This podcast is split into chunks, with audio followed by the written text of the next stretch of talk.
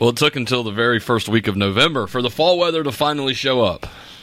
But because it's Eastern North Carolina, it's going to be here for like a day. And it's going to be hot the rest of the week. and now it's daylight savings time. And we're going to get to the bottom of this at some point in the day and try to figure out why in the hell we still do this. Carolina Oliveras is joining me here in studio off the top of the show. Got some beef with her, I told her. Something that occurred over the weekend. I have some serious beef with Carolina. But did you have the same experience that I did where at like 3:30 in the morning your house was flooded with light today and it was like there is no way that a tradition or whatever the science is behind daylight savings where we're supposed to help the farmers back in the 1800s. Yeah. There's no reason we should still be doing this today. I know. It was dark yesterday at like 3:45. I know. I was like, I was sad because we practice every Tuesday and Thursday, and I think it like hit me like we will not be able to do that anymore without lights, and they're not doing lights, so it's just it sucks. Yeah. Totally miserable bummer. time of year. Yeah, we've uh, we have entered into the dark ages. You have entered into the Sam Avolis show. Happy Monday to everybody out there. Today we're gonna have some fun on today's show. We're gonna get to the updated misery index a little bit later today. We had some um, what Mike Houston I think could probably take a trip to the misery index this week. UNC Tar Heel fans, you can take a trip to the misery index this week. Uh, we'll have some fun with that coming up a little bit later today. Going to talk some NFL at some point. We're going to loop back and have a bit more of a conversation from the Panthers game last Thursday night. We didn't have time to get to too much of that on Friday's show last week.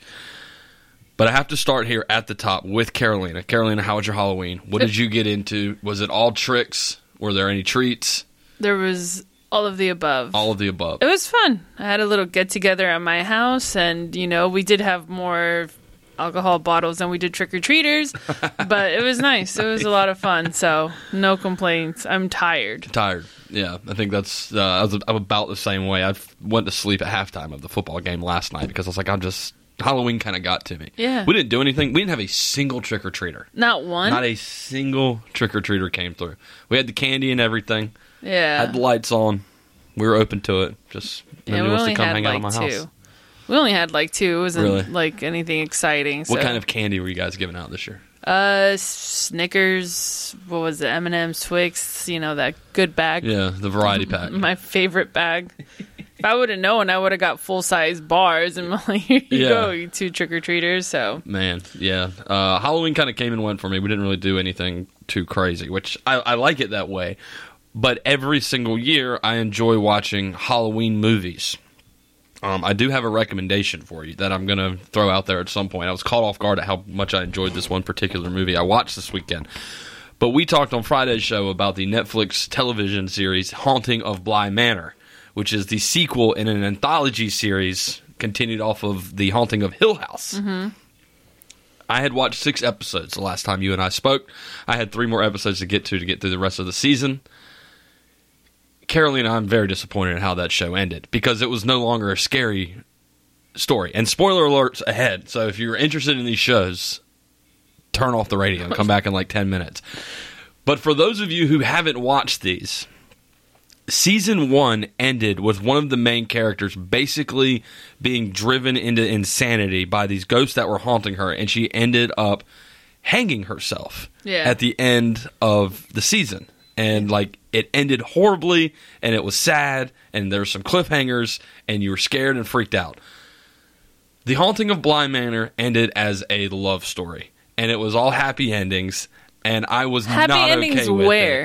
Well, well, not that it was okay. Maybe not happy ending because Danny now resides at the bottom of the lake. But I just felt like there was so much build up, and then they just overly explained the entire story in the eighth episode, and then the ninth episode was just like everybody's peaceful and happy, and we can move on with our lives. Well, that's kind of how the first season was too. Remember, they were celebrating uh, Luke's two year like sobriety, Mm-hmm. and like everybody was all happy, and you know Theo gets rid of her gloves, and it's like okay, just like that. Like you go, you spend like your whole life miserable, and all of a sudden it's just over. yeah. That's kind of how it was with Bly Manor. That's why I wasn't disappointed. I mean, I was disappointed for other reasons, Ah. Yeah. but like. It was kind of like corny when it's It was like- corny. Yeah. yeah, I guess I guess that's really really my biggest problem with it. And I felt like they just they set up this whole thing with like the dream hopping and Yeah. you know, I like what ended up happening to Owen, what ended up happening to Miss Grose. Like they ju- their stories just disappeared. Yeah. The children just Well, kind of they kind of just left the children alone, and it was like. Oh, they've been here the whole time. It's actually thirty years later, and, And this they is don't Flora's remember wedding. thing. They don't remember anything. that made me so mad. Like in some ways I can agree with you, but I think it's one of those things where you want more. right? and they they always feel like they have to leave you feeling like that like it's over but like you're like but is it like is it over like for many reasons i was disappointed mainly because it's sad like how Right. you say what happened to ms Grose i mean ms Grose was just since like dead. the first but she's episode Still, so she's still stuck at the manor. Like is See, her that- ghost still that- stuck there? i have no idea I, I'm, I'm assuming so but it's just more peaceful Right. Because, like, when we find out that, again, spoiler, but when Danny's at the bottom of the lake, they're Yeah. like, you know, it's not the same because the lady of the lake is now Danny, and you're just kind of like, what the heck? How did and and maybe I'm just misremembering. Did you think that it made sense how Danny just became the Lady of the Lake? Which I, I actually thought the whole entire time that the Lady of the Lake was actually going to be Flora and Miles's mother. I thought that it was her the whole entire Oh. time, and it wasn't uh, Viola Yeah. Lloyd or whatever her name was. That was cool, though, I did. mean, yeah, but she just like took over. I, I did. It didn't. It just didn't make any sense to me that it you, just. It just like poof. This Yeah. now this has happened, and it's like, but why did this happen? It- exactly it because it's like just because she was sad like she was sad so she had to continue making everybody's life sad. But at the end of like when they tell the story she doesn't know what she's doing. She thinks that everything is still a reoccurring dream that she has is stuck in purgatory. Right. but you're right i mean it literally went from her not existing throughout besides like her like just dragging people along like and then all of a sudden it was like her story and then it was just about her. But i mean i i understand why she took over danny like that that love for a child Mm-hmm. and she kind of wanted it but then like danny didn't stay with flora does that make Right. sense like she just wanted to feel again i don't know but did you see that her eye color changed Yeah. So, Yeah. so what was that? That was I that think just it was one of her, like Vi- Viola, whatever her Uh-huh. name's eye, and then Danny's eye. Like there's two people in one. Yeah. Okay. So that was, I sort was of like, okay, signifying Max like Scherzer. been- yeah, yeah. Seriously, she did have the Max Scherzer eye going on. No, it, not that it wasn't good. I really enjoyed it, but It I think the last one ended with so much ferocity. Yeah, and this one it, it was halfway through the eighth episode which again people who aren't listening we're going to get to some sports today at some point or people who didn't watch this i'm sorry if you're not even understanding but i love this show and halfway through the eighth episode i was like they are just revealing everything it's like somebody said okay so you've been watching this for seven uh, episodes now here's just a full plot synopsis written down we're just going to read it verbatim to you this is what's going on here and then we're going to end the show uh, I hope that explains everything. Yeah. you know, like they didn't. They you didn't have to try to unravel anything yourself. They just were like cut and dry. Here's the story. Here's what Yeah. happened. This is what's happening. The end. I hope you're satisfied with wasting nine hours of your life. And in ways you were, but you also were like, no, because I thought I was gonna expect like that corny thing where all the ghosts disappear, Yeah, like into yeah. the mist, but they were just gone. They were just gone. man. And we don't even know if they're actually gone. It just yeah, stopped. it's Yeah, just like so- the gravity well. Like all of a sudden, we're talking about a gravity well. I'm like, where the hell did a gravity well come from in the eighth episode out of nowhere? Yeah, and but in my head, I was like, why did the uncle live and not like Hannah Yeah. or Danny? I'm like, that guy was a jerk. He was horrible. He, Yeah. he slept with his Brother's brother's, wife. wife. and had a kid with her, and That he didn't even take care of the kids. Just spent his whole life drunk. and I see. I thought he was dead the whole time because he was being possessed by His his younger own self. ghost, His like alter guilty ego. conscience. yeah, I guess that's what it was. Like it's a, and I like it in that aspect because a lot of people that were being haunted by these, like even when you find out about what's his name, Max? No, it's Miles. not Miles. Yeah. Like the his acting out, like it wasn't him.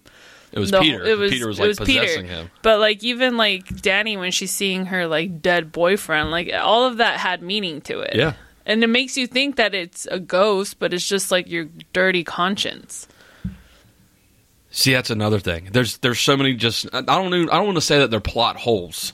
They're just they just fell off a cliff. Yeah. Like the first four episodes was all about her being haunted by this crazy ghost with these crazy bright eyes. And then he just disappeared. yeah, and then they just tell you the story, and then you never see or hear from him again. It's like, well, what happened to this storyline over here? There was so many things that at the end, I just felt like I was holding a leash with no dog at the end of it. I'm like, what?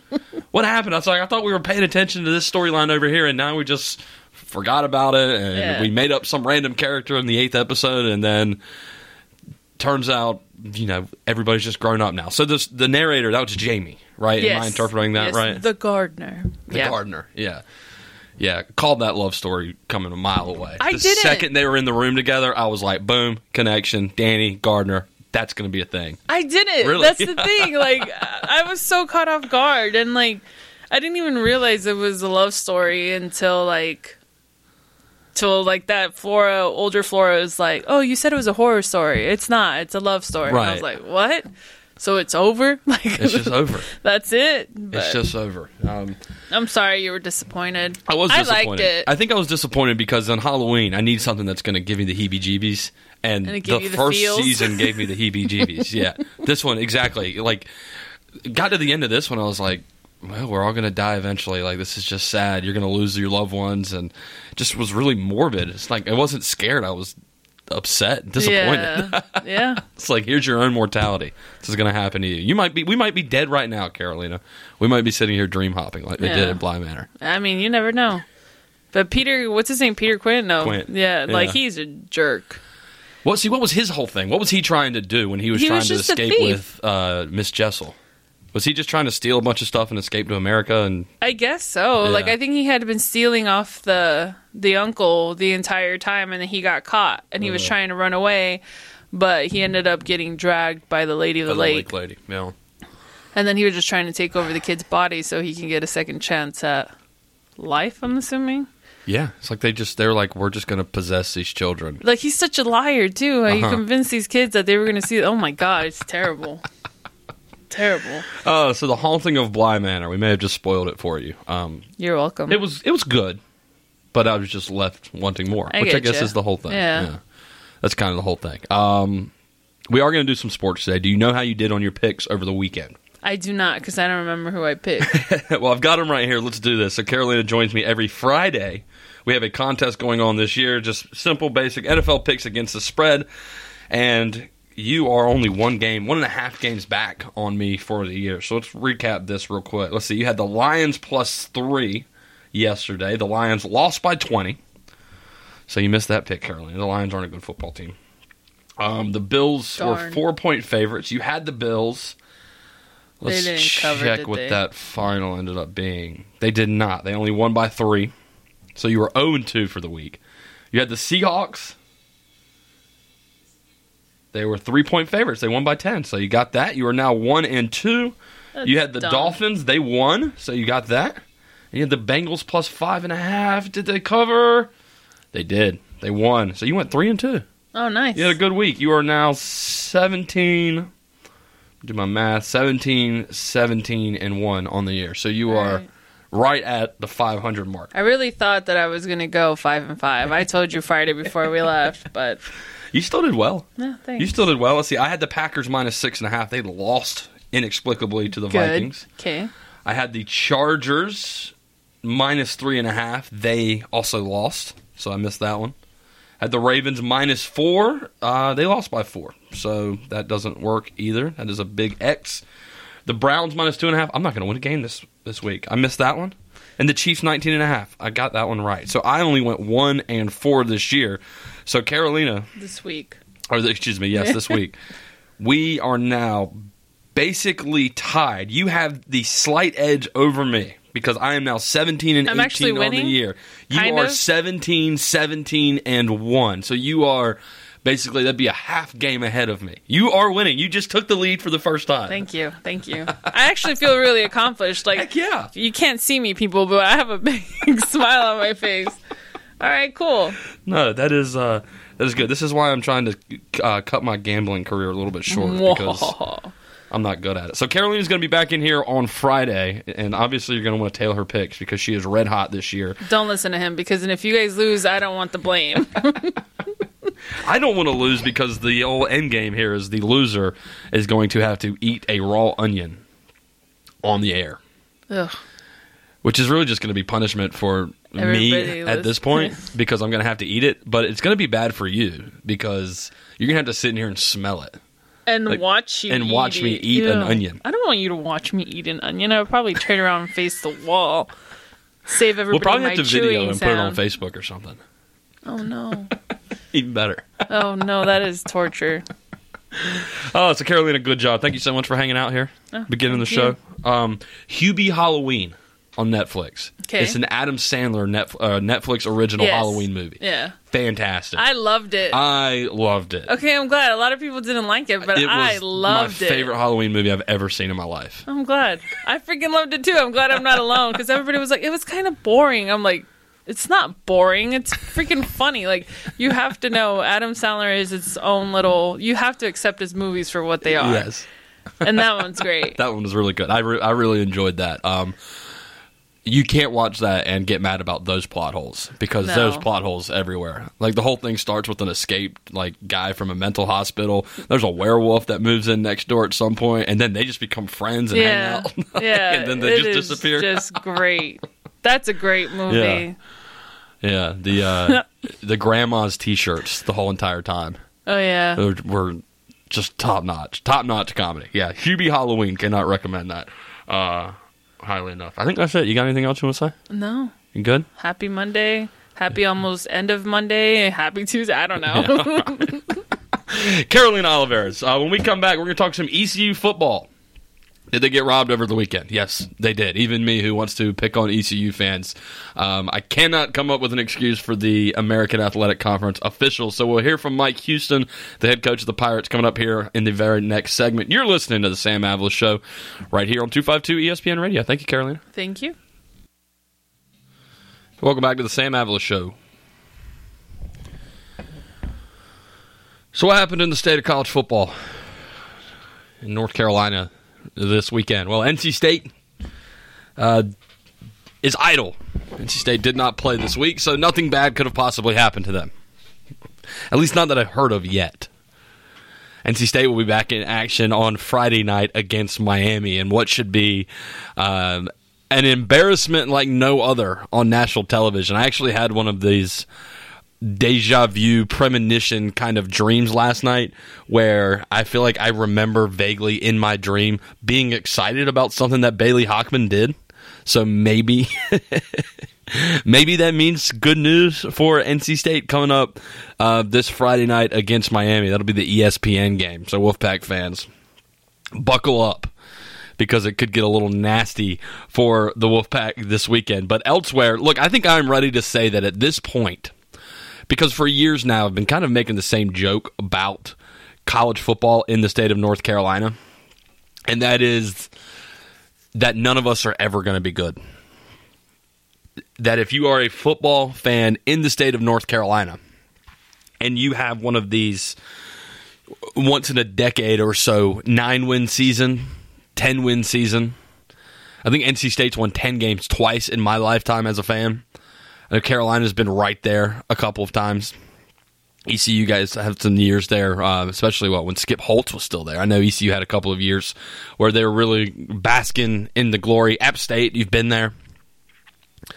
I guess Duke maybe has had a 9 10 win season at some point, but nothing really stands out. Wake Forest had that one year where they won the ACC championship with Riley Skinner.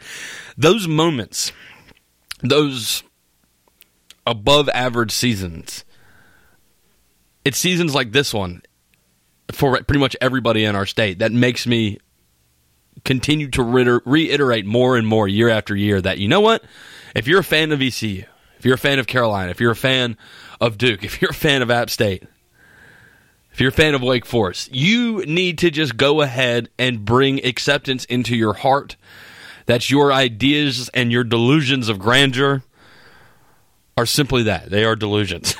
Carolina, this was supposed to be the year. I still maintain, I said it all off season, I still maintain it this year, that Carolina is still a year away. I wasn't ready to buy the hype on UNC for this season because I thought there was some youth on that team that could still benefit from another year at UNC getting them ready. The recruiting classes um, don't usually come in and make immediate impacts. That's usually something you see two or three years down the road. So I still maintain that UNC is going to be maybe next level, if you will, next season.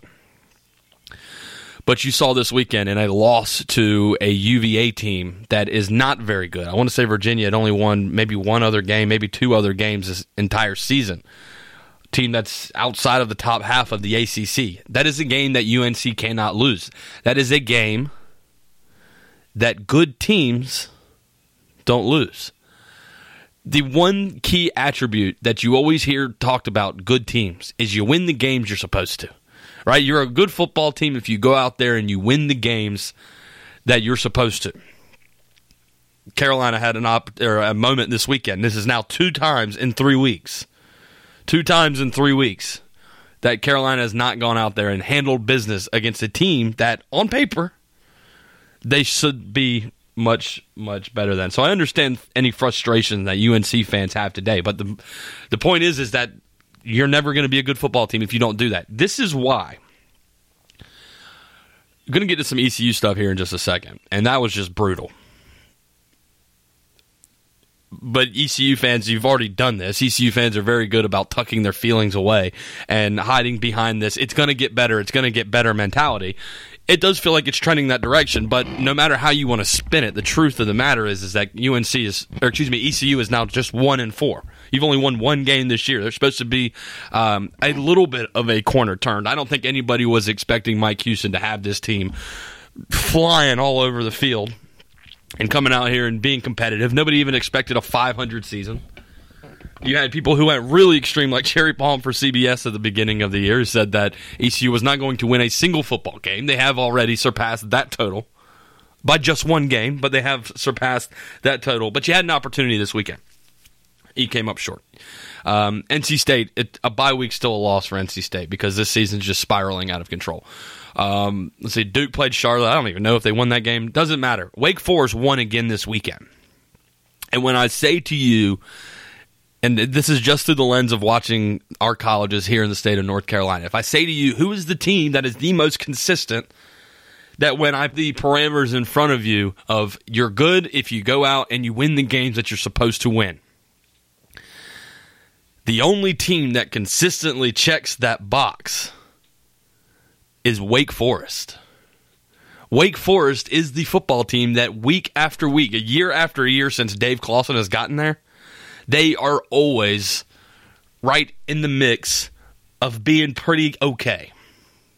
And pretty okay is the gold standard for college football in the state of North Carolina. It has been for years. Every now and again, you may have that one fluky season, right? Philip Rivers might take you to a Gator Bowl. Marquise Williams might give you 11 wins.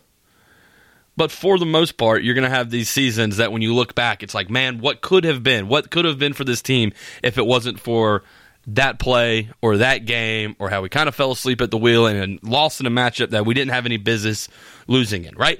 Carolina was probably on a surefire track to play in a New Year's New Year's Six bowl game. Would have been a big deal. Can't tell you the last time I've seen Carolina in that kind of caliber of a bowl game.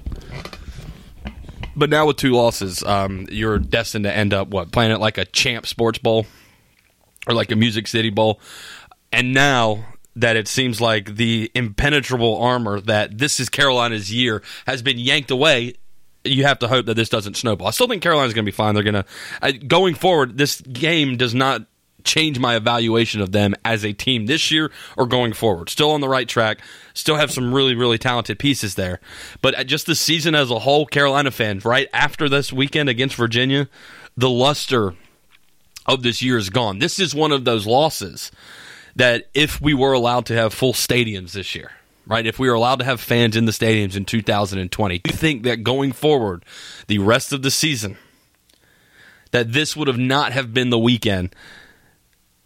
This would not have been the weekend that led to that stadium feeling a little bit more empty week after week, right? Like this was going to be the one. This is the loss that took the luster off of this UNC football team this weekend. So I'm going to pull up UNC's schedule here for just a moment. Uh, maybe in the break, I'm sure the new AP polls have been released today.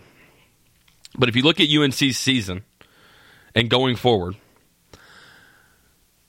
UNC has an opportunity. They stand right now at fourth in the ACC. They are four and two to start the year.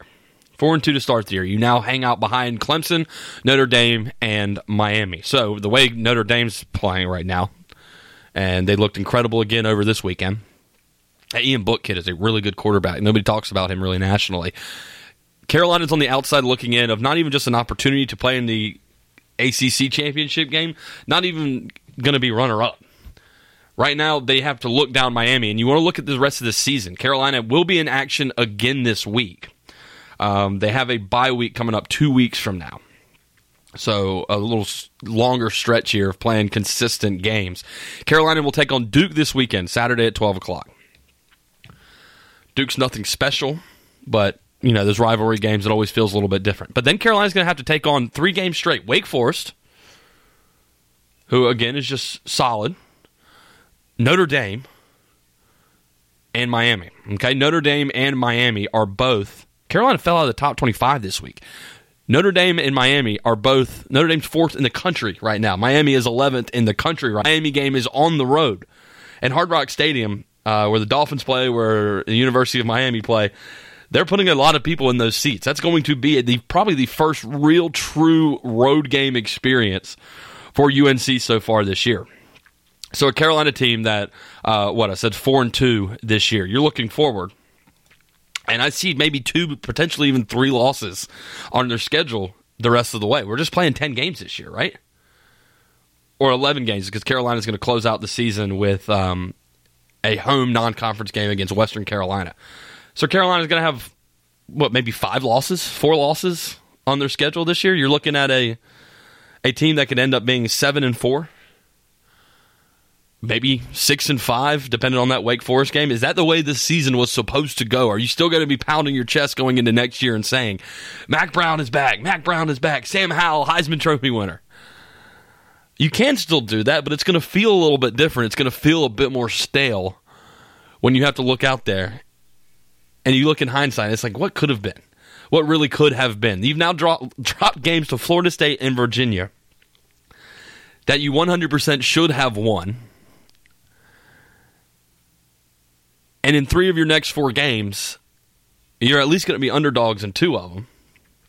You might be underdogs in three of them. I, I could see a situation where Wake Forest actually ends up being the favorite over UNC uh, two weekends from now. Wake Forest just beat a pretty good Virginia Tech team. They just posted 40 on Virginia, the very same Virginia team that just beat UNC this past weekend. Wake Forest is consistent. They are the team, again, that they win the games they're supposed to win. Look at their schedule this year. I mean, they opened up against Clemson, for God's sakes. That went about how you expect it to go. Um, they lost a close one to NC State. Probably a little fluky there, but that's the that was the breakout game for Devin Leary. NC State was a good football team with Devin Leary. They were a good football team. And, you, and Wake Forest was right in it. But after that, hang 66 on Campbell. Beat Virginia handily by 17. Beat Virginia Tech pretty handily. Beat them by over a touchdown. And beat the mess out of Syracuse this past weekend, 38 to 14. That's a team that wins games they're supposed to win. Oh, and by the way, they're going on a bye week this week. So while Carolina's going to have gone five, six weeks straight with having a football game every single week, Wake Forest is coming off of a big win against Syracuse. Sam Howell getting all the attention, but the other Sam in the state, Sam Hartman, the quarterback at Wake Forest, just continues to be steady Eddie all year long. 250 yards and a touchdown this past weekend. They got two different running backs there in Clemson and Christian Beal Smith and Kenneth Walker the third. Both of these guys posting 70, 80 yards rushing per week. They're a well-rounded, solid football team that doesn't make mistakes and win games that they're supposed to. Coming off the bye week, it's going to be in Chapel Hill, but there's a real chance that Carolina, two weeks from now, is going to be a home underdog against the Wake Forest Demon Deacons. And if they're not going to be home underdogs, I couldn't see them being more than three and four point favorites. So it's kind of put up or shut up time in Carolina. We're going to talk to e- about some ECU stuff at some point today, but there's a big difference between these two programs. And I mean, you know this, but one, your expectations are that eventually you're going to have expectations. That's you. That's ECU, right? You're expecting that sometime in the next year, two years of Mike Houston. What he's in year two now. Is that right, or is this year three? This is year two for Mike Houston you're expecting that by 2022 you have expectations in Greenville. Carolina had them this year, and historically, when our teams in this state, nobody is safe except for Wake Forest, because Wake Forest never has expectations. It's just always, eh, they're going to be pretty good. Historically, if one of our college teams has expectations, what happens? They come up flat. They fall on their face. There hasn't been a team that has been more hyped up and more talked about and more excited, a team that got us more excited than UNC this year, up to number five in the country at some point.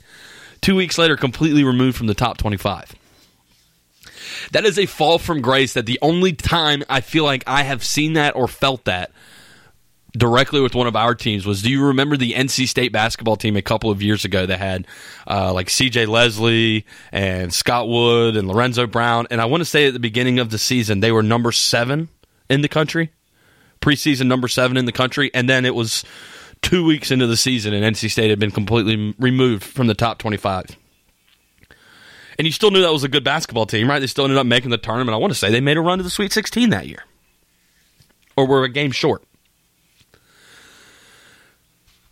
That's what we're dealing with with this UNC team right now. It's so frustrating because even as someone who doesn't cheer for them, I still wanted to see it because you know what? Just for the job, it's better for business if Carolina is good. It's better for business if ECU is good. It's better for business if NC State's good. It's also good for business when we can sort of point and laugh at them. Carolina is still a really good football team. Put them in the stadium with anybody, and I think they can hang every single week. And it's not as if in this game over the weekend against Virginia, they looked incompetent. It's not as if um, two weeks ago against Florida State, they looked incompetent. But they didn't look like the world beaters are supposed to. When they were put on the field with the team, and it's, again, beat the teams you're supposed to beat, beat the teams you're supposed to beat and then I will believe in you as a football team. If we had gotten to the end of the year and we were looking back at Carolina's schedule and it's like, you know what, they had a pretty good year. They finished with two losses, but those losses came to Notre Dame, those losses came to Miami. When they ran up against a Florida State, or if they ran up against a Virginia Tech, or if they ran up against a UVA, they handled business. Be like, that is a good football team. That is the mark of a good football team. But when you already have two losses and you still have yet to see either of the teams where you probably expected – or could make a case for your two losses in Miami, in Notre Dame. When we're already at that point, it already feels like we're writing off the season. And we're already starting to turn our attention towards next year. And some of that's not fair, like I said, because we do this thing where we put these insane expectations on some of our college football teams sometimes. And they come up short. And we're like, why did we keep coming up short? Well, because the truth of the matter is that ACC football in the state of North Carolina never has been able to hang never has ever been able to hang. Not consistently, not reliably. They just always slip up. Somebody's always there, ready and eager to make a mistake. So uh, I actually did want to get to ECU in this segment. Going to have to push it now. We're going to do the misery index at some point today. You know you are going to um, be dealing with Carolina, and we know we're going to have some Mike Houston sound um, in that. So let's take a quick break. I'll tell you what, when we come back, let's do that. We'll hear from Mike Houston and his thoughts on a disappointing loss that probably shouldn't have been a loss. Or at least ECU could have had one more opportunity to hold on and win this game against Tulsa this past Friday night. We'll hear from Mike Houston here on the Sam Avolis Show next. So the ECU Pirates drop another one over the weekend. In fact, Friday night, ECU loses 34 30, final score to Tulsa. The Golden Hurricane, which remains undefeated in American Athletic Conference play this year. ECU was a 19.5 point underdog in that game, which I know that doesn't make it feel any better, ECU fans, because I'm going to I'm gonna give ECU fans a little bit of slack today. Uh, because I'm mean to you guys a lot. I mean to everybody. It happens when you're a, a bitter, lifelong NC State fan. It doesn't necessarily make you feel any better when you're a 19 and a half point favorite and you come up just short. It makes it feel any, even worse when you came up short and maybe you shouldn't have come up short because you got screwed over by the referees. Right? That was uh we all saw we all saw. I've got the statement from the American Athletic Conference here. I'm going to read it to you because I love when conferences do this thing where they go back and they review the officials after the game, and they're like, "Yep, we made we messed up. We ruined the outcome of this game because our officials got it wrong. We're sorry. We can't do anything about it." That's not really good enough. I've said for a couple of years now that wouldn't it be cool if after the game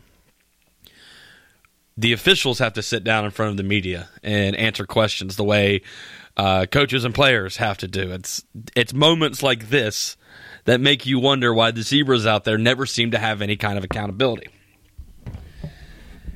And you can't really do so much that just the refs cost us the game. The refs cost us the game because, as always, you can go and find other instances that maybe could have helped you win in between the margins in that game. But when it's something as blatantly wrong as what happened to ECU, well, then, you know, it's a little bit more acceptable to spend the week being miserable because of the refs costing you the game. Here's the statement from the American Athletic Conference. The AAC has acknowledged an officiating error that occurred in the fourth quarter of the October 30th East Carolina Tulsa football game. With 1 minute and 52 seconds remaining, in the fourth quarter, a Tulsa ball carrier was ruled by the on field officials to have fumbled with the ensuing recovery by East Carolina. After further review of the play by the replay official, the ruling on the field was reversed. The replay official determined that the ball carrier had regained possession and was down prior to East Carolina's ultimately recovering the ball.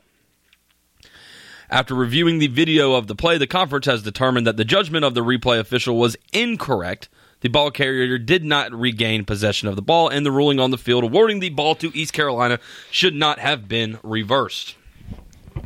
The American Athletic Conference has conducted a review of this game and has communicated its findings to East Carolina and Tulsa. Well, you can communicate all you want, but it doesn't really make it any better.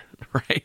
It doesn't make it any better. So ECU fans, I understand the pain and the frustration today. Um, the win probability charts are always kind of a wacky thing, and I don't know if it's a really good measure of outcome. Uh, the Atlanta Falcons have been the best example of this this year, but ECU with three minutes left was an 86% win probability according to ESPN's numbers here.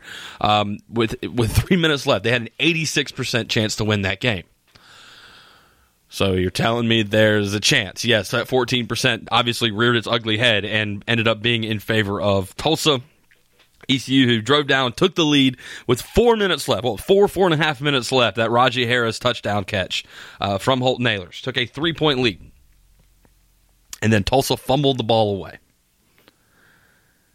But then they got bailed out by the referees. Tulsa, as you know, uh, up marching it down the field and scored the go ahead touchdown with 30 seconds left, and that would end up being all she wrote.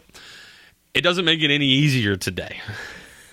right? Like getting the apology from it wasn't even an apology, it was just an admit, admission of guilt by the AAC. I don't really know if you can even apologize or say I'm sorry other than just like, whoops but for the ECU fan, it just feels like this was destined to happen. You just feel like there's some sort of curse that is lingering over you guys. And that's been the interesting thing about Mike Houston. And I want to play his sound for you here in just a second. And Mike Houston, I still maintain, I, I agree with ECU fans. I hear you on Twitter. I see you on Facebook. I talk to you out and about. And everybody loves Mike Houston. And that is the right answer. Mike Houston, you, you see it all the time. He's the right guy for the job. Love him for this program. He's leading these boys in the right direction. And all that can definitely be true. And all that probably is true. But I what I am watching, and if you're an ECU fan, this probably infuriates you. But if you're not an ECU fan, I want you to pay attention to this with me. How much of a leash is Mike Houston going to get? I think the metaphor I used for it the other day was that Mike Leach or Mike Houston, Mike Leach, Mike Houston feels like he's on a retractable dog leash right now. Okay, right? Like the coming from the expression, like oh, you know, he's got a long leash. We're not worried about reining him in or having to talk about the next guy after Mike Houston. the leash just seems to continue to get stretched out a little bit longer, a little bit longer, a little bit longer for Mike Houston. And look, I know it's only a second year. I'm not saying like we're going to jump the gun and get rid of this guy early. He hasn't done anything to warrant a firing. I'm not saying that at all. What I am saying is that over the next couple of years, let's watch because yes, ECU can maybe be trending in the right direction. You can feel all of that, you can think all of that. But at the end of the day, the truth of the matter is that ECU continues to be coming up just short. Think about last year for ECU fans. So, year one for Mike Houston. He had a couple nice wins scattered through there. Well, nice wins for based on the status and the nature of the program right now, or where they were a year ago, right? It was a bad ECU team. Mike Houston wasn't working with very much. We all understand that. You beat Gardner Webb handily. Gardner Webb's not very good. You beat William and Mary only by 12 points last year. Remember, like week three or week four of the season. Beat Old Dominion by a field goal last year. And outside of that, it was really just a compilation of losses in which you just came up short, right? Came up just short against Temple last year. Came up 13 points short against UCF. You thought you were close. Lost by 25 to South Florida. Came up a field goal short to a good Cincinnati team, but you still came up just short. Came up eight points short to SMU, a game in which you allowed 59 points. Came up just short to Tulsa a year ago. You look at this season, and the season's been painful. You came up short this past weekend. You've been coming up short week in and week out. I am curious to see how many times ECU fans can be satisfied with coming up just short. Came up just short against Georgia State this year. Came up just short to UCF this year. Came up just short to Navy a week ago. Came up just short to Tulsa this past weekend. Mind you, yes, the Tulsa thing wasn't your fault. You should have won that game. But it just continues to come up just short for ECU. So I am curious because Mike Houston has gotten a reception and a welcome at ECU that was never afforded to Scotty Montgomery. And yes, I understand it's because it's painfully obvious that Scotty Montgomery was not a good football coach, and Mike Houston seems like he's a pretty damn good football coach. But if there's a constant pattern of coming up just short, at what point are you going to keep saying we're just going to kick the can down the road? Or are you going to be able to live with that? Because I can tell you, we talked about this conversation earlier coming up just short is just something you're going to always have to live with with ECU fans. I don't know what the expectation is or what the end game here that ECU Pirate fan is expecting with Mike Houston because to me it goes one of two ways. You either keep coming up short and two, three, four years from now, we're talking about do they need to move on? I don't think that's the more likely outcome. I think the more likely outcome is that this program will officially turn that corner. I think you thought you would have seen more proof of that, more evidence so far outside of, hey, we almost won this game and we should have won if it wasn't for the referees. Or you can't go back to the Navy game. The ECU fan always has an excuse. We all make excuses, but it, it just seems like there's always something. It was, well, if we had Holton Ahlers, we probably would have won that game against Navy. Well, if the call had gone our way the way it was supposed to, then we probably would have beat Tulsa. You can say that over and over again. You can say that over and over again. But the way that Mike Houston is talked about and glorified at ECU is something. The guy is on more of a pedestal in Greenville than Mike than Mack Brown is in Chapel Hill, right? Like they they somehow are making Mike Houston this greatest college football coach that there ever was, and he's the right guy, and he's going to get this program turned around do you believe that or are you just trying to convince yourself of that? Do you actually believe it or are you just trying to convince yourself of that? I think he's a damn good football coach. I don't know where this like messiah mentality is coming from that I see ECU fans talking about after another shortcoming. After yet another shortcoming. So only a year and a half in, not saying we're pulling the plug on this guy. I'm just simply talking about the treatment and the way Mike Houston has talked about that Scotty Montgomery never was. Scotty Montgomery was given three years and he was shown the door. And y'all hated him from year one. And for good reason. Like, Scotty Montgomery was not good. I did like Scotty Montgomery personally. I thought he was a very, very nice man. But that obviously isn't going to keep your job. ECU fans, I don't know if it's a maturation thing I don't know what it is. I don't know if the fan base has matured and they're like, yes, you know what? Maybe we need to make sure we're very patient because we might have a good winning football coach. But the other outcome, opposed to, and the more likely scenario here, is that Mike Houston does get this program turned around. That Mike Houston has ECU where they're competitive year in and year out in the AAC. Not an easy task, but doable. But you always have that specter of if he does do that, if Mike Houston is the amazing football coach that you think he can be, and that you think he's the right guy for ECU. I always tell ECU fan what's going to happen when he wins nine games, and then he follows that up with a ten win season, and then maybe another nine win season. It's going to be really fun, and then he might be gone because then somebody else is going to come knocking. Then there's going to be somebody that has more money to offer him. Then there's going to be a bigger program. Mike Houston, I mean, I don't know if he's even spoken about this in the past. I doubt it. But he seems like an ambitious man, no? so I always caution ECU fans like, it's almost like be careful what you wish for. Because I know you really want him to be good, but if he's really good, then he's going to be really gone. Really good equals really gone for good football coaches in Greenville. So something to keep an eye on. I'm going to have to kick this to the next segment. I do want to air Mike Houston's response following the Tulsa game because I thought he handled it impeccably. If that was me on that sideline and we got screwed over the way ECU got screwed over, I would be furious. I'd have fines coming my way. I'd have lost my mind. Would have endeared himself to Pirate Nation. But you can endear yourself to Pirate Nation in, in multiple different ways. Mike Houston, the word class comes to mind the way he handled this situation with the referees over the weekend. So uh, stick around. Short commercial break. When we come back, we will hear from the ECU Pirate coach himself, Mike Houston, and his post game comments following um, what just a total screw job, total screw job of the American Athletic Conference referees. More of the Sam Avolis Show coming up. Welcome back to the Sam Avolis Show. Happy five o'clock hour. We're gonna do the misery index coming up in the next segment have a little bit of fun. Uh, but there's one guy today, and I love a good redemption story, but the opposite of miserable. If you could think of a situation in sports, if you were an athlete, where's the one place in the world where you know you would be the most miserable? I think if you think about it for a second, most of you will arrive at the opinion, especially in 2020, but most years, you would not like to be a New York Jet. Uh, New York Jets lost again yesterday. They are still winless on the season, not surprisingly. And they took on the Kansas City Chiefs, who, in their defense, are really good. And Patrick Mahomes had one of those games where it felt like I've been waiting for this. I've been waiting for everybody, wait, waiting for Patrick Mahomes to do this thing where he's like, wait a second.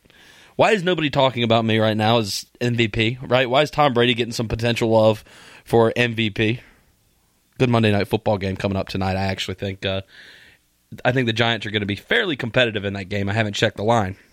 But yesterday, Patrick Mahomes had one of those days where it was like, oh, yeah, you remember how we do this thing and we talk about who's the greatest quarterback in the NFL right now? And have there been times this year, because he hasn't needed to show it, have there been times this year that you've kind of forgotten about Patrick Mahomes? Yesterday was one of those days. Patrick Mahomes, what was it, five touchdowns for him? I know I had him on my fantasy team, and he just carried me straight to victory this week. It wasn't even, uh, really wasn't even fair. that guy just does things. He, he always makes it look easy. That's what I always say. If, if you're somebody who just makes being good look easy, there's being good, and then there's doing it and making it look simple, like a breeze. That's what Patrick Mahomes does. He was remarkable yesterday. But the redemption story here and the guy who is very far away from our misery index today is a defensive lineman who I didn't know anything about by the name of Avery Williamson.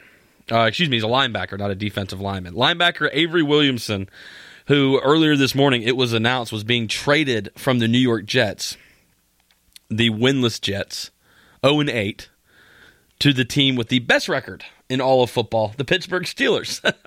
so Avery Williamson, and this is the second example we've seen of this in a couple of weeks, where a New York Jet player has by, finally been set free.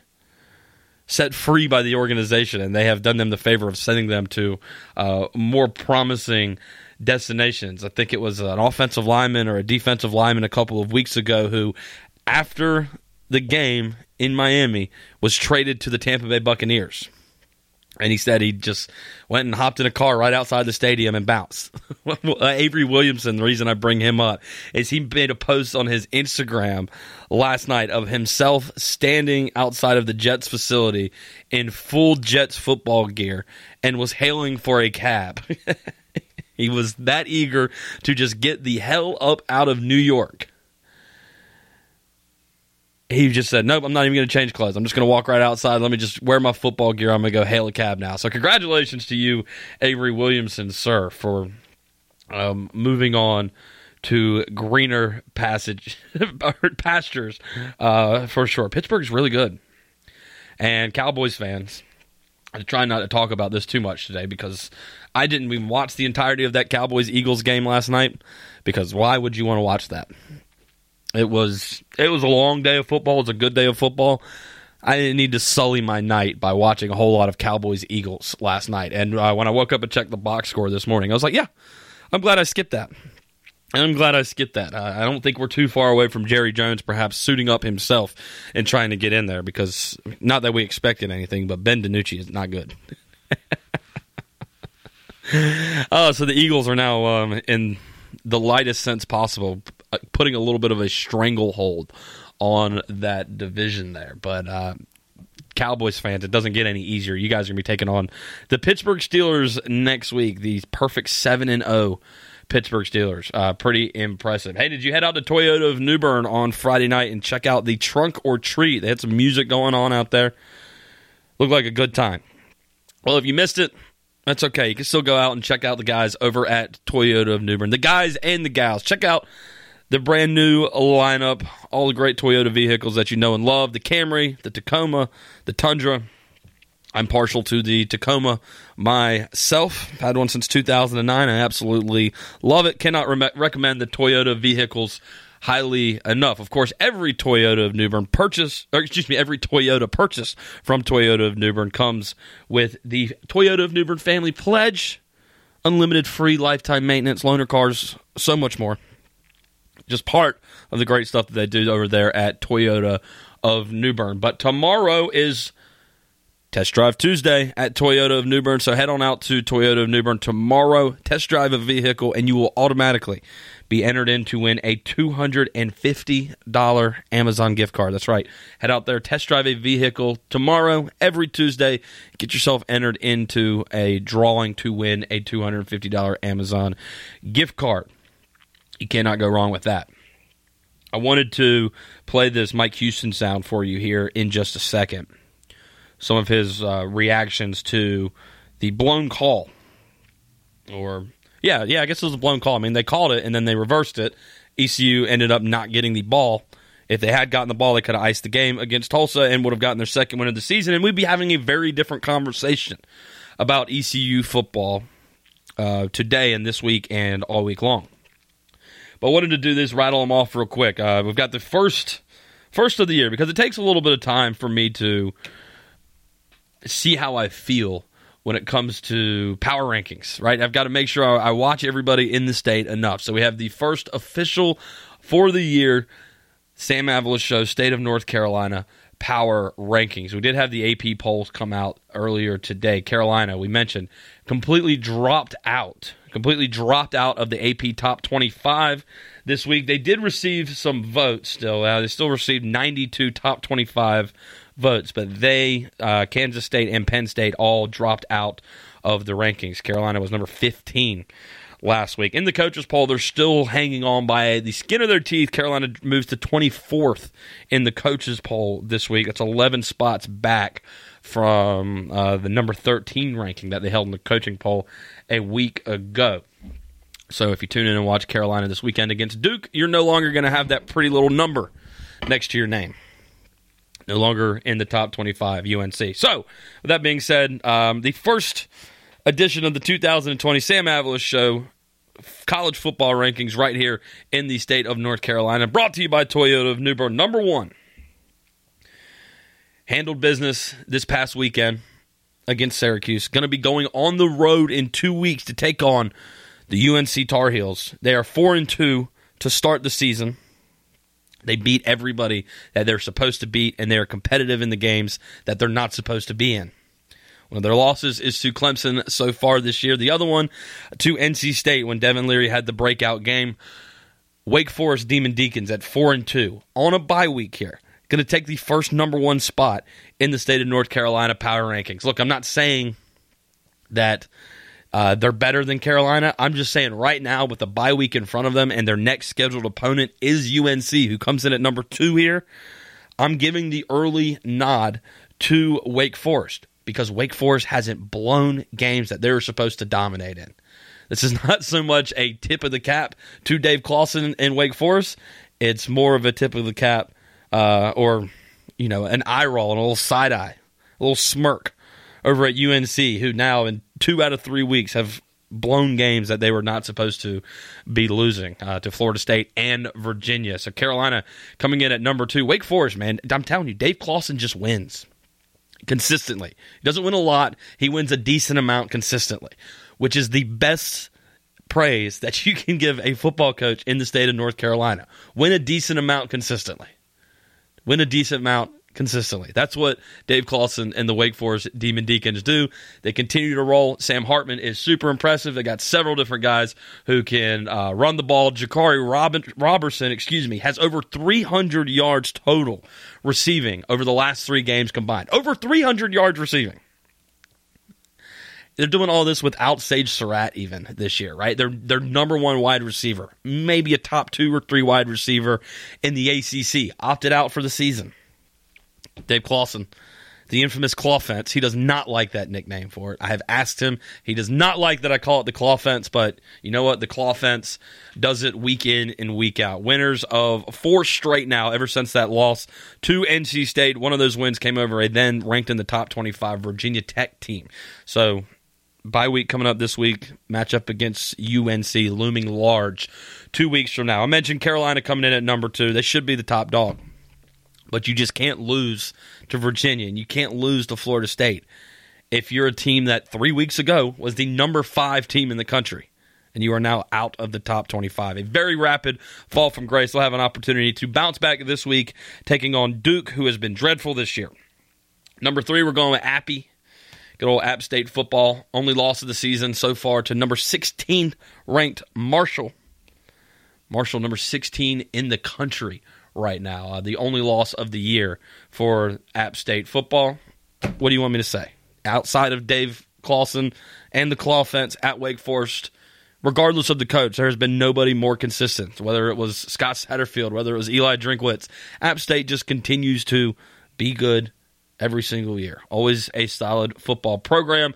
Uh, had a big 31 13 win over Louisiana Monroe this weekend a big game looming large a couple weeks from now. They're going to take on, hey, shout out to Myrtle Beach. They're not in the power rankings here, but Coastal Carolina up to number 15 in the country. If you need some good football in your life, I urge you to seek out a Coastal Carolina football game. I saw some of their game this weekend. It was on uh, at a restaurant that I was at. They were taking on, I think it was Georgia State. And at one point, I looked up and it was like forty to nothing, and I think they ended up winning fifty something to nothing. Coastal Carolina is a really, really good football team. They actually got some national respect this week. Uh, but App State number three, number four, the NC State Wolfpack, fourth in the state. They're not real good. They were better a couple weeks ago with Devin Leary, but obviously the broken leg put a wrench into things. It's kind of hard to play football and be a good team when you're starting quarterback has a broken leg. We've only they were on by this week, so we don't have any answers. We still don't really know who the quarterback is. Is it going to be Bailey Hockman? Is it going to be the younger brother of Ryan Finley, Ben Finley, who had some moments against UNC, but also looked like a fish out of water at times. So NC State this weekend going to be taking on Miami in Friday night's game, prime time. Uh, the Wolfpack are poised to get really embarrassed really embarrassed Friday night against Miami. Miami continues to play pretty good football. They're up to number 11 in the country. Number five, I'm going with ECU here, and it was real close between ECU and NC State. And ECU fans, I want to know that I, I give you guys a hard time, but it's all love. It's tough love. It's tough love. I live with an ECU fan. She, I, I get it firsthand. I witness it. I'm just trying to make sure you guys understand your spot. It's going to get better. But it's going to continue to get worse at least for now. Tough one to deal with over the weekend. If they had beaten Tulsa, I'd have had them above NC State. You know what? I'm going to do that right now. I'm going to change. I'm going to say that ECU should have won that game. Obviously, they should have with that blown call. Let's go ahead and flip these power rankings right now. ECU, you're up to number four. NC State, you're behind them. I 100% believe that if NC State and ECU played tomorrow, ECU would beat them. And I'm saying I think they'd beat them by a touchdown or more. I think they'd probably beat them by a touchdown or more. If Devin Leary was on the field, different story. But this NC State team right now, they're floundering. The season is already completely gone. ECU, uh, curious to see how they'll bounce back this upcoming weekend. Uh, the Pirates need need a response, right? That's the nicest way I can say that. They'll take on Tulane. That is a 12 o'clock kick.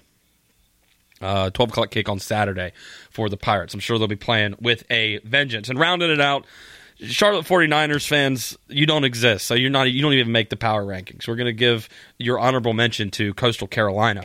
But the Duke Blue Devils coming in at number 6. I don't know what I don't know what you want me to say about Duke. I mean, they're just the same old team. Kind of solid sometimes. Chase Brice is decent. David Cutcliffe is always going to have them coached up and ready to go. But they're still just Duke. Duke just two and five to start the year. So here and uh, not even able to crack the top five. We had to make a number six spot for Duke this week. They'll be taking on the Carolina Tar Heels this weekend. Uh, so Wake Forest one, UNC two, App State three, the ECU Pirates number four. NC State number five, and the Duke Blue Devils rounding us out here on the Toyota of New Bern. Sam Avolis Show in state power rankings keep beating around the bush here. I want to play for you here. This sound comes courtesy of Tyler Feldman from WITN. Um, this is from Mike Houston's post game press conference on Saturday. Again, if you missed it, the American Athletic Conference came out and officially said that they got it wrong. That it was a fumble recovery recovered by ECU there inside of what three minutes to go in the game or so. ECU could have gotten the ball back. They were up three points at the time could have iced the clock. Instead, Coastal Carolina is, or excuse me, not Coastal Carolina, Tulsa is unfairly credited with a fumble recovery. They go down, they score, they win the game. Mike Houston handled this, I believe, perfectly. He could have really tried to make a mess of things.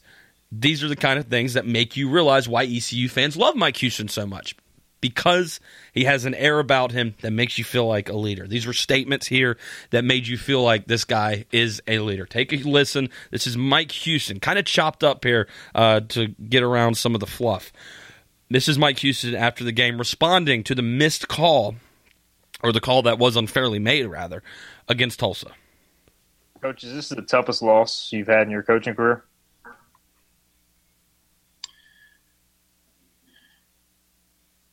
It's one I sure don't understand. I just,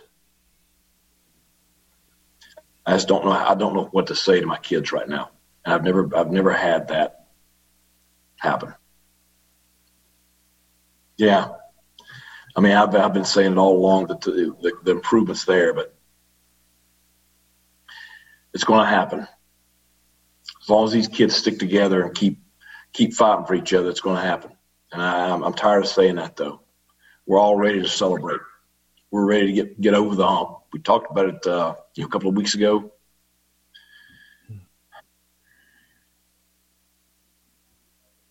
Our athletic director is contacting the league right now.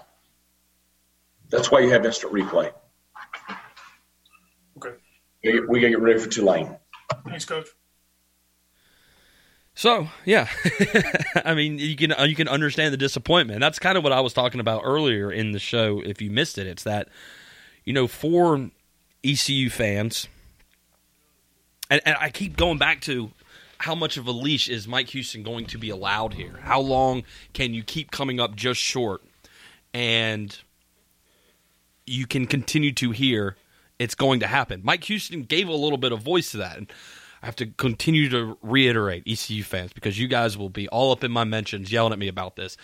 I'm not saying we're even considering or remotely thinking about firing the guy at all. Not even close. Not even close. But I have not seen anybody be critical on ECU over the last two years. And there's something to that. I understand it's unfair to put all these expectations on this guy immediately who's taking over a program that look it wasn't even just Scotty Montgomery that ran it into the dirt right? I mean as much as we all loved Ruffin McNeill, the last two years or so of Ruffin McNeill, this program was already starting to spiral. And then Scotty Montgomery came in and made it worse. Mike Houston has a hell of a job in front of him. And he's been doing a hell of a job. But even he said it. I'm kind of sick of continuing to say it's going to happen soon. It's going to happen soon. If you don't think that's going to be a fired up ECU team going out there this weekend against uh, Tulane, well, then you got another thing coming. Mike Houston is going to have these guys fired up. I think everybody fully expects ECU to come out and have a response. But what if they don't? That's the thing I keep asking. At what point am I going to not have to be the only dissenting opinion? Because that's how that's the only reason I do this. It's not it, some of it's just a little bit of a bit because there's other radio stations in this market that will never say a bad word about anything that's going on at ECU. It is always, hey, it's going to get better. Things are looking up. Things are looking up. Things are looking up. Somebody somebody has to be the other guy. I'm trying to take the role of being the other guy. So just if you can deal with that ECU fan, I'm just asking from the other perspective, from the other side, at what point are you going to look back and say, "You know what? This is a trend. We are constantly in these games and we're really close. But it doesn't really matter at the end of the year when you look up and you're still a two or three win team, right? It's like, yeah, we were close in some games.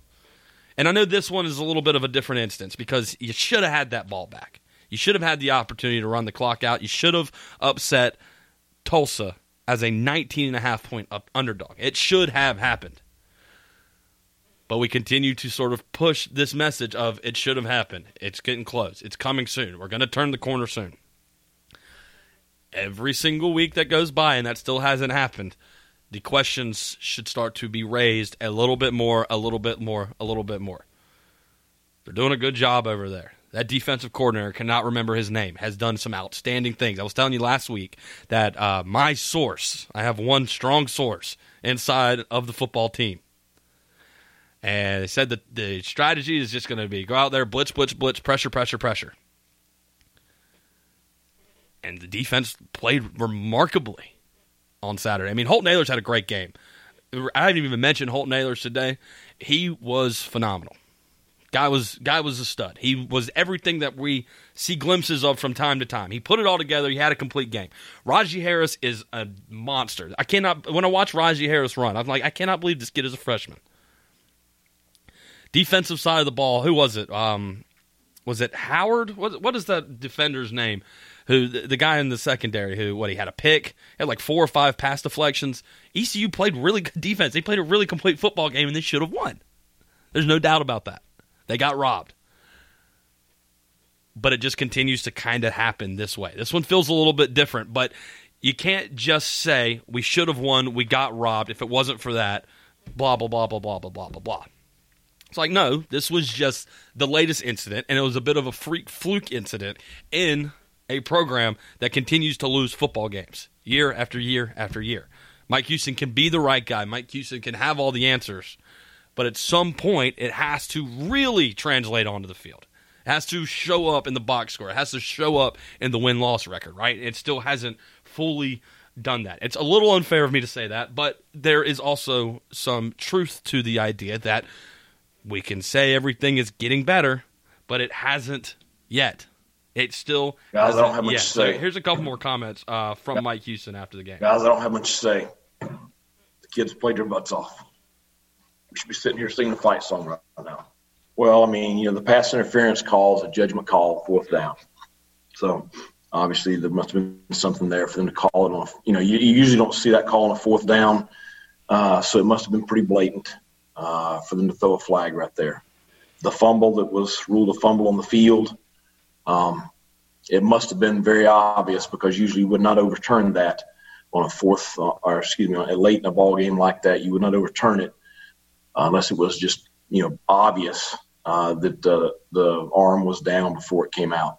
The last pass, I mean the the video that they showed on the jumbotron shows the ball bouncing. You could clearly see it hit the ground before, um, or even as he was making the catch. I mean, it, the ball's on the ground. So I just I don't understand how it got uh, how it got ruled a catch. I mean, I am not the replay official, but I just know what I saw on the jumbotron, on the video. We all saw it. Uh, as coaches, we were talking about how much time we had left and how we were going to kill the clock.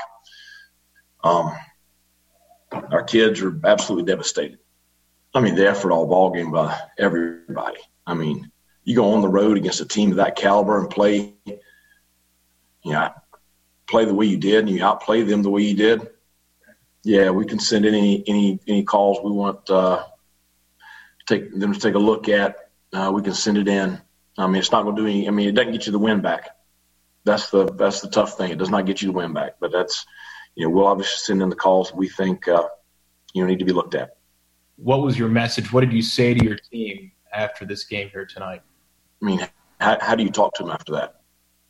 I mean, I just I, I've I've coached almost 200 ball games as a head coach in my life, and and 100 er, plus at the college level, and I've never seen anything like that in my entire life.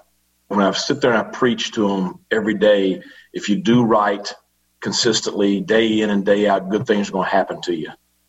And then and they're kind of looking at me sideways a little bit right now because they did the things they had to do to win the ball game.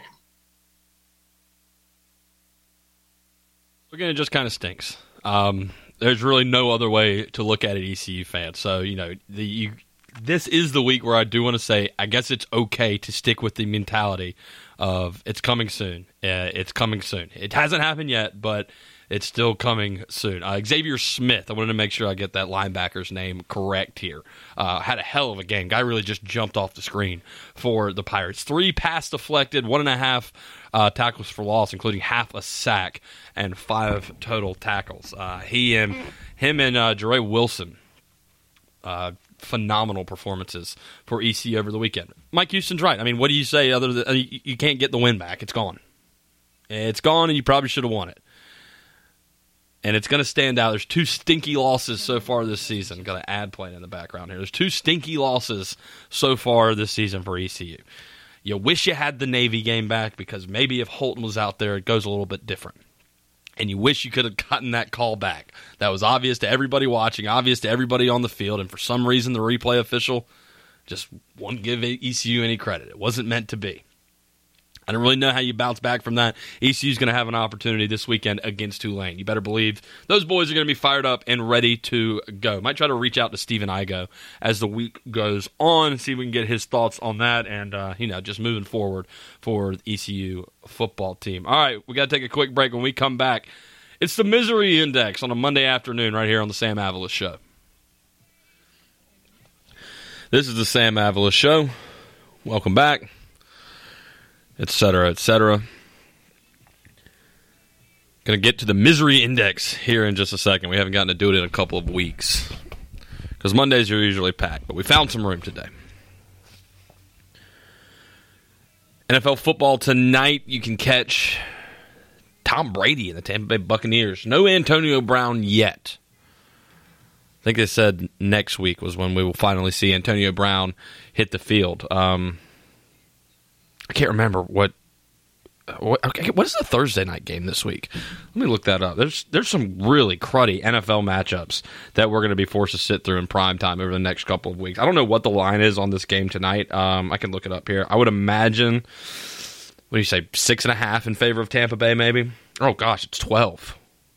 That's a lot worse than I thought it was going to be. Could be a bad football game tonight. We do have coverage on our sister station, 103.9 FM, New Bern's News Talk. You can check that out. If you are away from your television screen tonight, driving around town, and you want to get some Tom Brady versus Daniel Jones action in your life.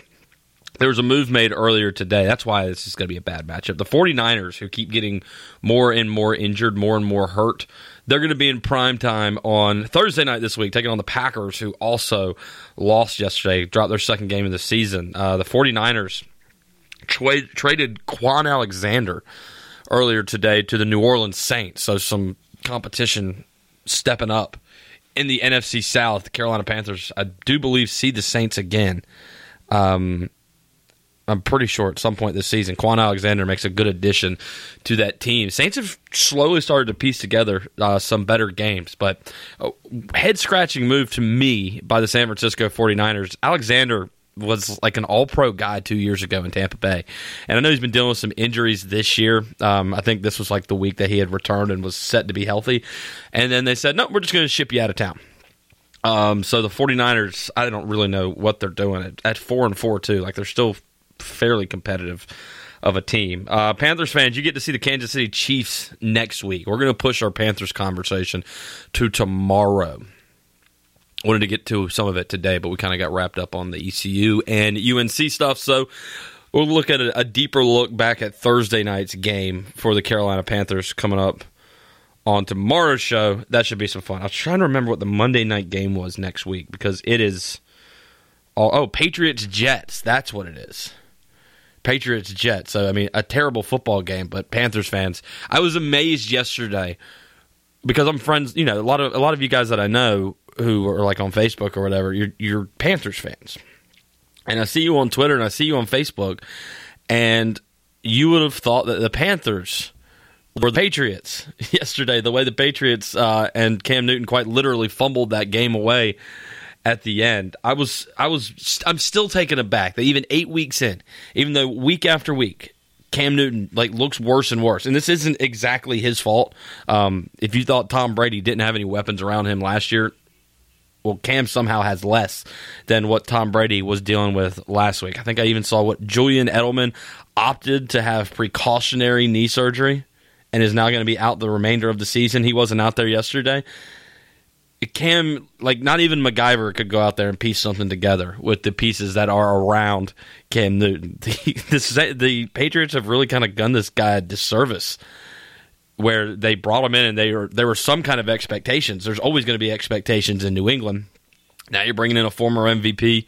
Um, he's got big shoes to fill, but after what you saw from Brady last year, you thought maybe that this was going to be the boost of adrenaline that the Patriots needed to get back to their old ways. But um, alas, they end up losing the game to the Bills. I mean, mind you, a decent Bills team, but Cam just uh, looks like he continues to struggle. I'm still just amazed at how, even now, eight weeks into the NFL season, when Teddy Bridgewater has been pretty good for you so far, that we still have like the Panthers have a better record than New England, and Teddy Bridgewater has played marginally better than Cam Newton and yet Panthers fans are still like, I really miss Cam Newton. I wish we had Cam Newton. What do you think this Panthers team would look like with Cam Newton right now? Do you think they're better or they're worse? It's a you could make a case either way. I think, but I, I for my money, I still stand by. It. I think they would be worse.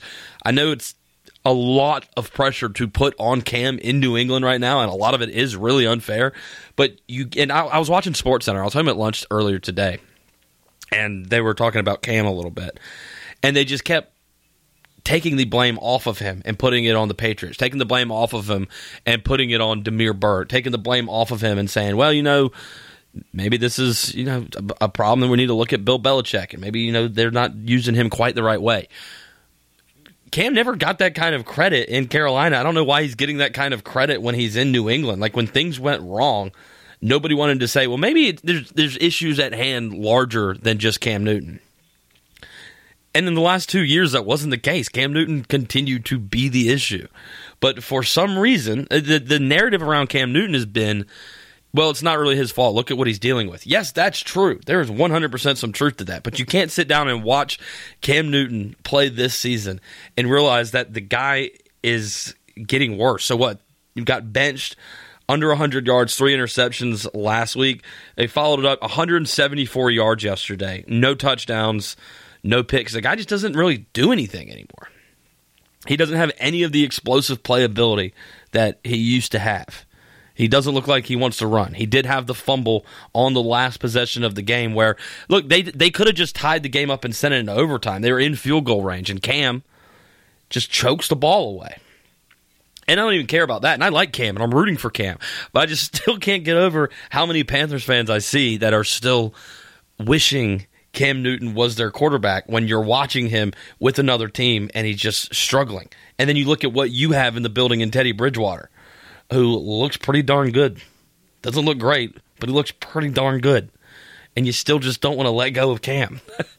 it's like take what you have in front of you, man. Teddy's Teddy's fine. Teddy's good, but you're not going to move forward with Cam Newton as your quarterback. Still, there's no rebuild. Like you were just delaying the inevitable, anyways. There was Panthers were nowhere near close to any sort of win now mode right now. So why not just step away and see if you can find somebody else in Teddy Bridgewater? And if that doesn't work out, then you get to move on. I have got this long shot theory. It's never going to happen because I think the Panthers are still going to win enough games to where they're not going to be like a top three or four pick next year. It looks like the Panthers are sort of headed to about what they were last year, right? Where what were they? Number seven, number eight overall in the draft this past year when they took Derrick Brown. I've got my fingers crossed. It's not going to happen. But I know everybody's goo goo gaga for Trevor Lawrence this year, and I mean, rightfully so. The kid's a stud.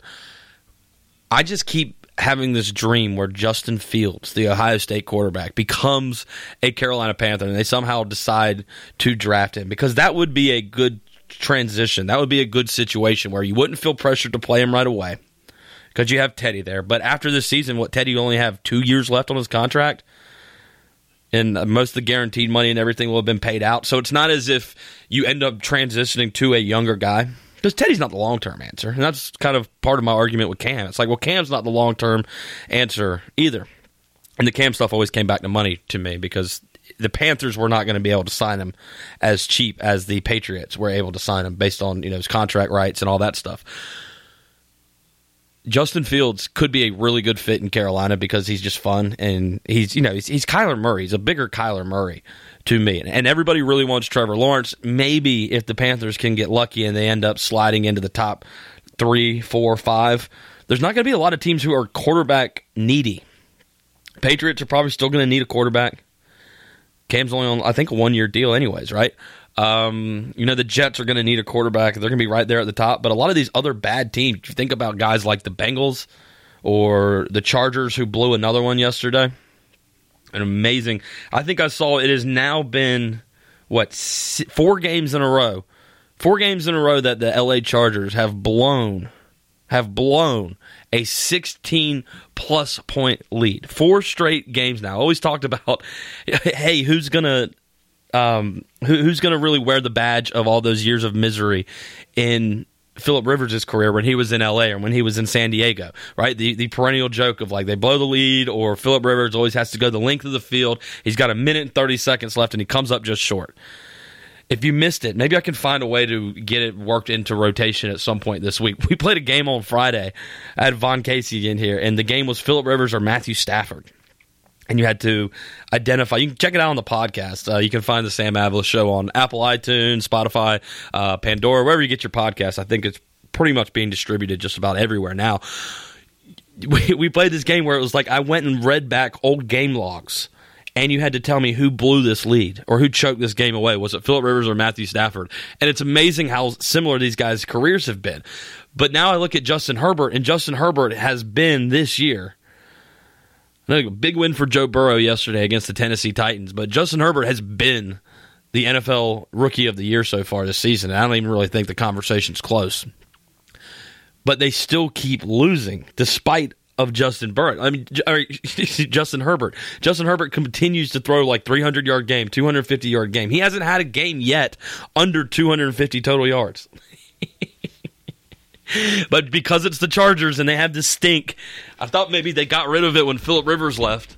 But no, the stink continues. Uh, yeah, the stat there again is that the Chargers have now had four straight games, four straight games with blown 16 plus um, point leads. So, anyways, the, the point here is that all these teams are going to keep losing the Cincinnati's, the Chargers, all these bad teams. The only team that's going to be like, we are drafting a quarterback, number one pick, get out of my way.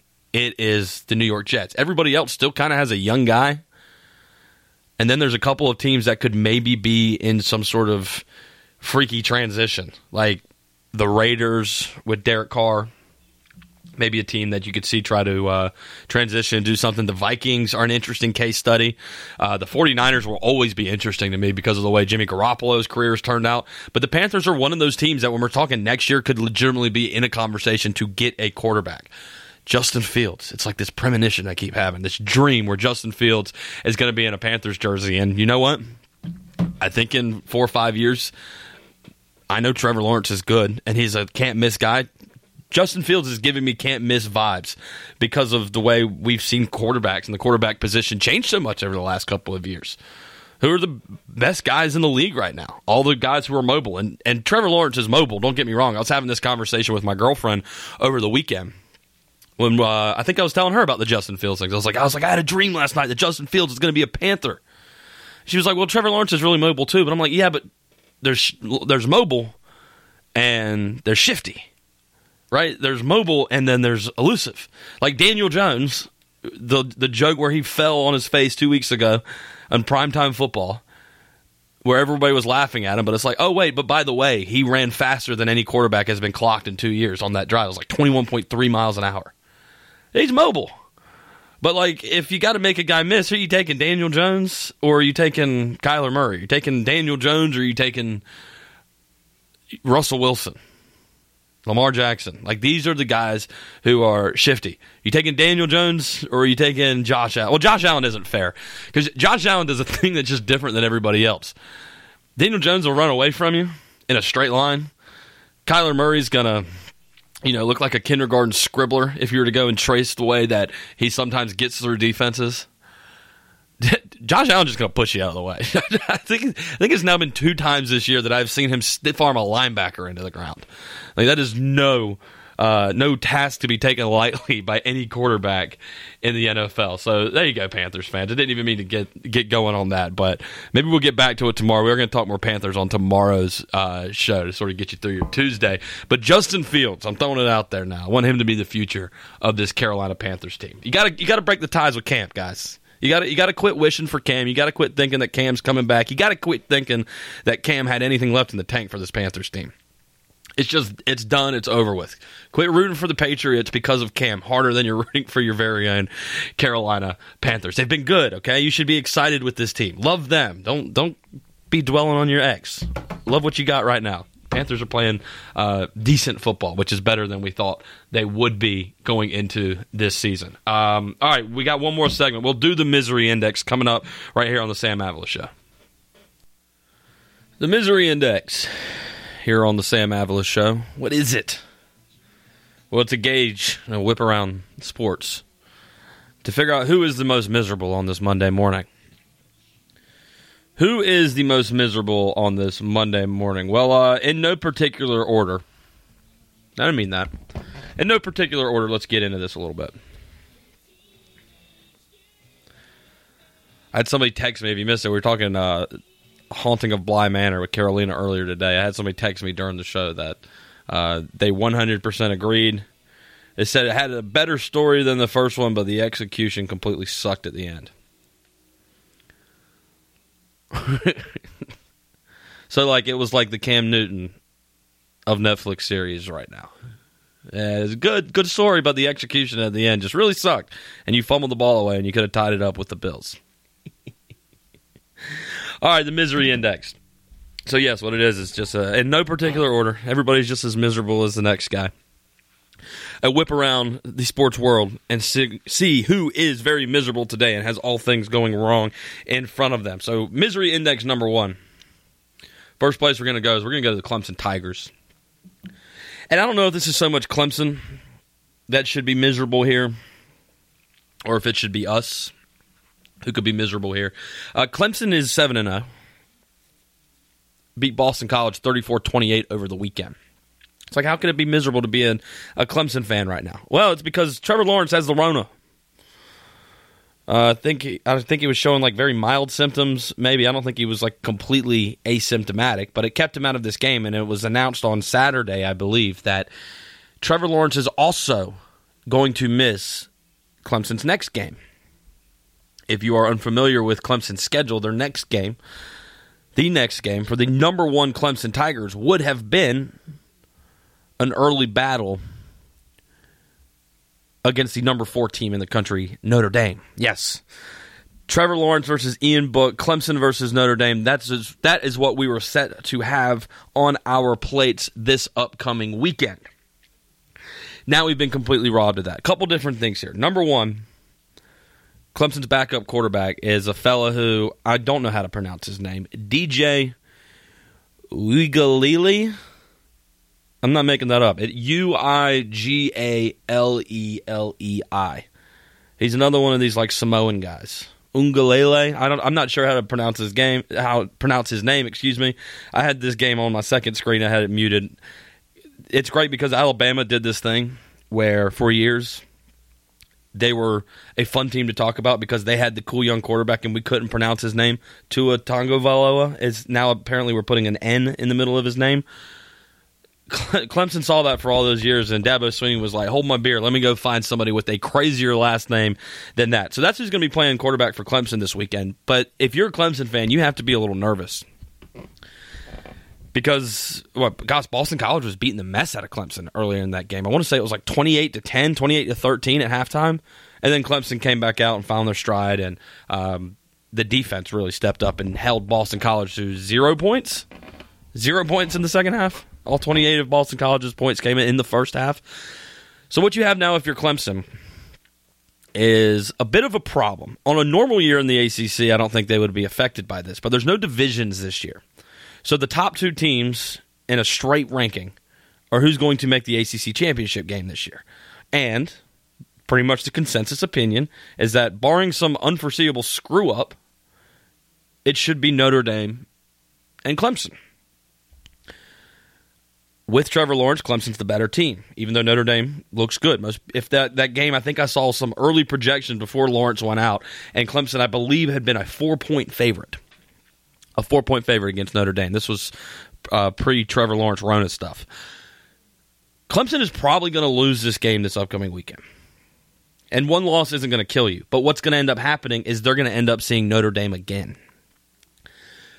So what you now have is it looks like two games against Notre Dame for Clemson that they need to split. They have a chance of losing both of them. They're definitely going to lose the one this weekend unless this freshman, redshirt freshman, who's a five star guy in his own right, but he's not Trevor Lawrence. Could be a first loss of the season for Clemson. This could be coupled with a couple weeks from now when these two, two teams, excuse me, inevitably do play again. That we could be talking about a two-loss Clemson team coming out of the ACC, which would not provide them a seat at the table. And you're going to look back, and ECU fans, you do some of this with the Holton Ahlers thing and the Navy game for good reason. You could look back and say, "Wow, Clemson lost two games. What would it all have looked like if he had never gotten the Rona uh, if he was not forced to miss a little bit of time. So for that reason and that reason only, because they are the best team in the country, or at least the second best team in the country, with Trevor Lawrence, that very quickly changes. I don't care who the quarterback is otherwise. And Trevor Lawrence is going to come back, but will it be too little too late? Now you have to start having the conversations of will the college football playoff committee take that kind of thing into account? Will they look back and say, well, you lost one game, you lost two games, but you lost Trevor Lawrence for a while, so it makes sense. Something to keep an eye on, but certainly a bit of a miserable day for for the Clemson Tigers. Number four, I'm not going to pour it on you guys, but ECU fans, you just have to be miserable today. I know, and I'm sorry, and I want to tell you, brighter days are ahead, and they may be, but but not tomorrow, not next week, not two weeks from now. ECU still going to have some tough weeks this year. Coming up this weekend, they've got a 12 o'clock game versus Tulane. The line opened up on Sunday morning for that game. Um, Tulane was a two point favorite. In 24 hours, that line has already switched around a little bit. It's now a three point favorite in favor of Tulane. So some early money has been coming on in favor of the Green Wave. Pirates are one in four on the season, one in three in AAC action, and you feel like the cards are just stacked against you every single week. You feel like you're getting close, but you feel like you've been getting close for two years, right? We spent the last four or five weeks of the season last year outside of what is was it, a UConn game, second to last game of the year for ECU last year. Outside of that, it was a lot of games that you lost, and you're like, but we were there, we were there, we were close, we were there. A lot of those same feelings can be had for this year. Today, obviously, it feels so much worse with the um, admittance of guilt by the American Athletic Conference, and you know that that game should have been in the hands of Holton Ahlers, should have been in the hands of Rahjai Harris, who had another hundred yard game this weekend as a freshman running back. Those guys could have gotten the job done and iced that game away, but in an amazing turn of fate that only seems like the ECU Pirates would be capable of, They get screwed over by the referees. ECU fans certainly miserable today. Um, good news though, coming up this weekend, Tulane three and four, just one and four in the AAC. They beat Southern Miss and Southern Alabama this year in non-conference play, but they lost to Navy, they lost to Houston, they lost to SMU, and they lost to UCF. They did just beat the tar out of Temple, which was probably their best win of the season. But in some common opponents there, with the likes of Navy, uh, has, ECU played Houston this year? I can't remember. It seems like this is a, a, game that ECU is capable of winning. But the early line here is Tulane's a three point favorite, so we'll keep an eye on that. Next on the list, you know, it's going to be a tie between the Chargers and the Washington Redskins. A tie between the Chargers and the, or excuse me, the Washington football team. Let me uh, let me use the correct phrase here. So the Washington football team was on a bye this week. So it's like, how can things get more miserable? Like we've had enough. Washington fans have had enough. Well, the NFL trade deadline is tomorrow, and you'll remember two years ago, or in the 2019 draft, the Washington football team selected Dwayne Haskins. Dwayne Haskins out of Ohio State. Well, now they're talking about potentially trading him, moving him before tomorrow's NFL trade deadline. Red, excuse me, football team fans, you have to hate this. Not that it's necessarily a bad move, but I don't know what kind of value you're going to get back for Dwayne Haskins. Oh, and he has two and a half years left on his deal. It was $14 million guaranteed. You've already paid out 10 of that. And the reason that stinks is because you've already had to pay the bulk of the salary. But he's been so bad, and there's no willingness by this new coaching staff that Ron Rivera is heading up. There's no willingness by them to keep Dwayne Haskins around as the guy of the future. So what does this mean? It means you just wasted like three years of your franchise. And you lost $10 million worth of money. And now you have this former first round pick that you're not going to get any kind of value back because who out there is kicking down your door saying, we need Dwayne Haskins? There's nobody that's a Dwayne Haskins away from anything. Like you're actively tanking yourself if you are going and making a move for Dwayne Haskins. Somehow, if the Jets were to bring in Dwayne Haskins, they would get worse. a miserable existence being a Washington football team. You're on the list, but the Chargers are as well. I gave this stat out in the last segment. I've got to go a little quickly here. But I gave this stat out in the last segment that the Chargers, I thought it was a Philip Rivers problem. I don't know if it's a Rivers problem or if it's um, a Chargers problem. Philip Rivers yesterday, what they actually ended up beating the heck out of the Lions. Um, Colts been playing a little bit better this year, but the Chargers are not. They have now lost four straight games, and the Atlanta Falcons know all about this. But they have lost four straight games now, where they had a 16 or more point lead. Four straight games now they have blown a 16 plus point lead. It doesn't really get much more miserable than that, unless you want to go to the next member and candidate of the fraternity of the misery index this week the UNC Tar Heels. I've been piling on UNECU a lot today. And this isn't even me hating. I do a little bit of the hating thing because it's fun with ECU. I do a little bit of a hating thing with the UNC thing too, but I have been very staunch all year long that this is a damn good football team. And I still think that. But damn good football teams don't lose to Florida State. Not in 2020. Damn good football teams do not lose to Virginia in 2020. UNC is in a situation where if they had not blown these games, here's the realization. This is why you should be upset. And we're just talking about Clemson and how now they're going to be without Trevor Lawrence against Notre Dame coming up this weekend. Carolina didn't have to see Clemson this year. They do have to see Notre Dame and they're going to have to see Miami. But if you hadn't blown these two games, the one against Virginia this weekend, the one against Florida State two weeks ago, then Clemson potentially losing without Trevor Lawrence this upcoming Saturday night to Notre Dame. Guess who would have been sitting right there knocking on the door, ready to prove themselves, ready to control their own destiny going the rest of the way with upcoming dates against Miami and against Notre Dame? Carolina could have gotten a major leg up on Clemson this week and just on all the surrounding circumstances. But you've played yourself out of that position. Two weeks ago, three weeks ago, you were number five in the country. The new AP polls today, Carolina is not even ranked. Not even ranked. A miserable existence to have so much promise and hope going into this season, and now all of that has been completely dashed away. Um, so tough, tough day to be a UNC Tar Heel football fan, but still in the in the you know larger scheme of things, I think you guys are fine. I've been saying, I'll say it again, I'll say it again, I'll say it again. You guys were a year away this year. You were a year away. There's some talent there. It's still a little younger that needs to grow up a little bit more next year. Next year, if we're still having the same conversation, then this whole college football as it exists in the state of North Carolina convo we had earlier today about how like you want to you need to strive to be Dave Clawson in Wake Forest, where you just take your eight or nine wins every year and you shut the hell up. if UNC is still losing these kind of games next season, another year of Sam Howell, another year of this defense getting better and older and stronger, then we can really give more and more voice to this. Yeah, you just can't win any games if you're a football team in the state of North Carolina. The last one of the week here as we get ready to wrap up the show. Uh, Jerry Jones. Jerry, just Jerry Jones, not the Cowboys, Jerry Jones in general. Uh, I don't know if you saw the meme that the internet had a field day with last night. It was fairly late in the game. Um, the Eagles were up seven to six in the second quarter, and Jerry Jones just looked grumpy. They showed him he looked freezing cold up in his owner's suite.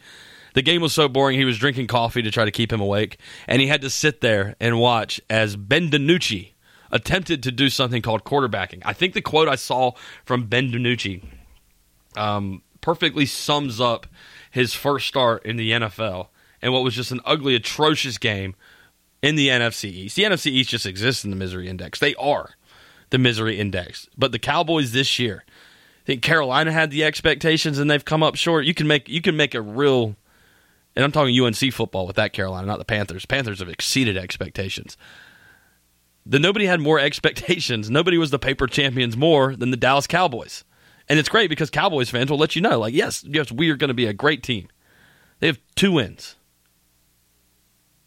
And they were bad when Dak Prescott was there too. How about this for a stat?